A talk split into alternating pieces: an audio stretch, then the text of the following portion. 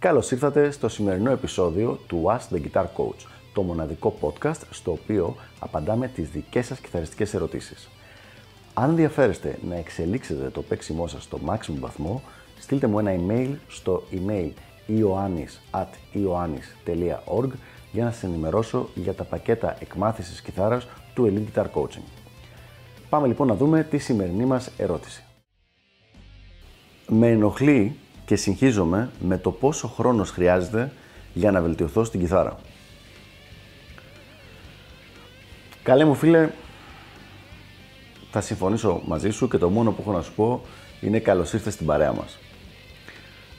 Αυτό το πράγμα είναι πάρα πάρα πολύ στάνταρ, το παθαίνουν και το έχουν σαν συνέστημα ίσως όχι μόνιμα, αλλά σε πάρα πολύ μεγάλα χρονικά ε, διαστήματα όλοι οι κιθαριστές, ανεξαρτήτου επίπεδου, ηλικίας, πόσο καιρό παίζουν όλα αυτά τα πράγματα, είναι κάτι πάρα πάρα πολύ normal και πολύ πολύ συνηθισμένο.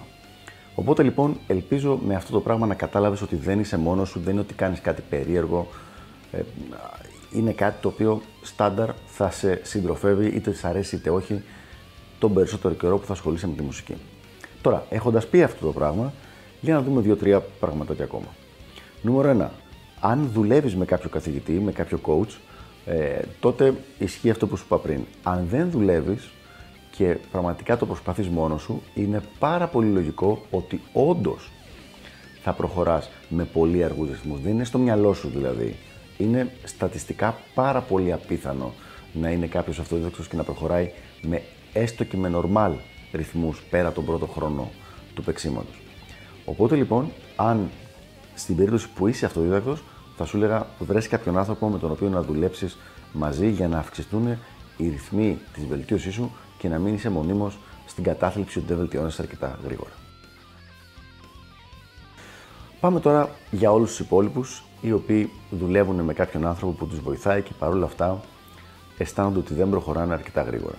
Όπως έχουμε πει και στο παρελθόν, το ότι δεν προχωράς αρκετά γρήγορα όσο θα περίμενες είναι ένα αυθαίρετο δικό σου προσωπικό συμπέρασμα. Δηλαδή, αυθαίρετα, έτσι, έχουμε αποφασίσει πόσο γρήγορα θα έπρεπε να προχωρήσουμε και όταν δεν γίνεται αυτό το πράγμα, στεναχωριόμαστε, απογοητευόμαστε και πολλές φορές το παρατάμε κιόλας. Αυτό λοιπόν δεν είναι και ο πιο έξυπνος τρόπος. Ο καλύτερος τρόπος είναι πραγματικά να αποδεχτούμε ότι αυτό το πράγμα θα πάρει χρόνο θα πάρει χρόνια και ότι η κιθάρα και η προσπάθεια, η μελέτη και η προσπάθεια βελτίωσης θα μας συντροφεύει για όλη μας τη ζωή. Αυτό δεν σημαίνει ότι απαραίτητα πρέπει να μελετάς 8 ώρες όλη τη ζωή, αλλά δεν πρόκειται να σταματήσει η μελέτη και η προσπάθεια. Για την ακρίβεια, δεν είναι κάτι στο οποίο τρως ένα πακέτο για μερικούς μήνες και μετά τα κατάφερες και αράζεις. Αυτό το πράγμα ισχύει μόνο αν θες να παίξεις πάρα πάρα πολύ απλά πράγματα. Για παράδειγμα, αυτό που λέμε κιθάρα παραλίας, όπου παίζεις μερικές χορδίες και μερικά τραγούδια και απλά κομπανιάρεις είτε τον εαυτό σου είτε κάποιοι άλλους που τραγουδάνε. Εκεί όντως μπορείς με ένα ίσως 1,5 χρόνο χαλαρού παίξήματος να φτάσεις σε αυτό το επίπεδο και εφόσον σου φτάνει να είσαι εκεί, παραμένεις μετά για πάντα και είσαι χαρούμενος παίζοντας αυτά τα κομμάτια και που και που μαθαίνοντας κάνα καινούριο τραγούδι. Αν όμως όντως θες να βελτιώνεσαι και να γίνει καλύτερος και έχεις πιο υψηλά στάνταρ, εδώ τα πράγματα είναι διαφορετικά. Πρέπει οπωσδήποτε να αρχίσεις να διασκεδάζεις τη διαδικασία. Δηλαδή τη διαδικασία που θα πάρεις την κιθάρα σου, να την κουρδίσεις, θα αρχίσεις να μελετάς, να κάνεις ώρε τα μάσου, να παίξεις. Να σ' αρέσει δηλαδή το συνέστημα του να παίζεις τις ασκήσεις σου και κάθε φορά που είναι που πας ένα BPM στο μετρονόμο παραπάνω ή 5 BPM παραπάνω, να χαίρεσαι πάρα πολύ που έχεις κάνει ένα βηματάκι. Δηλαδή είναι μια τελείως διαφορετική οπτική γωνία, αλλά είναι η μοναδική η οποία μπορεί να σου δώσει μακροβιότητα στο συγκεκριμένο τομέα. Αντί να λες πω, πω πότε θα φτάσω το 200, να χαίρεσαι κάθε φορά που πας συν 2, συν 3, συν 5. Πρακτικά είναι να έχεις υψηλούς στόχους, αλλά πολύ χαμηλές προσδοκίες από τη βελτίωση του εαυτού σου από session σε session. Είναι πραγματικά ο μοναδικός τρόπος τον οποίο μπορείς να κρατήσεις ε, το κέφι σου και τη διάθεσή σου και για την ενασχόληση με την κιθάρα.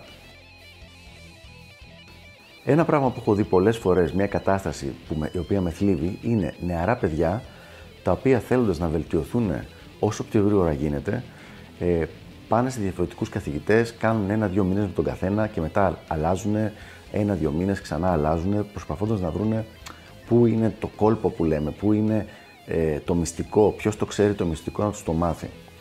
Και τα παιδιά αυτά που αν είχαν διαλέξει ένα καθηγητή και είχαν μείνει μαζί του ένα-δύο χρόνια, θα υπήρξε μια πολύ ξεκάθαρη βελτίωση μέσα σε αυτά τα ένα-δύο χρόνια.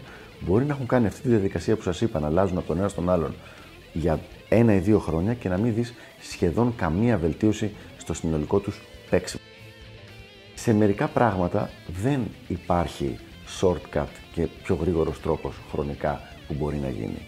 Αν έχεις βάλει το φαγητό στο φούρνο και το φαΐ χρειάζεται τρεις ώρες για να βγει και να είναι έτοιμο, δεν μπορείς να το κάνεις σε μία ώρα και να είναι έτοιμο το φαγητό. Θα είναι άψητο και θα είναι και άγευστο κατά πάσα πιθανότητα.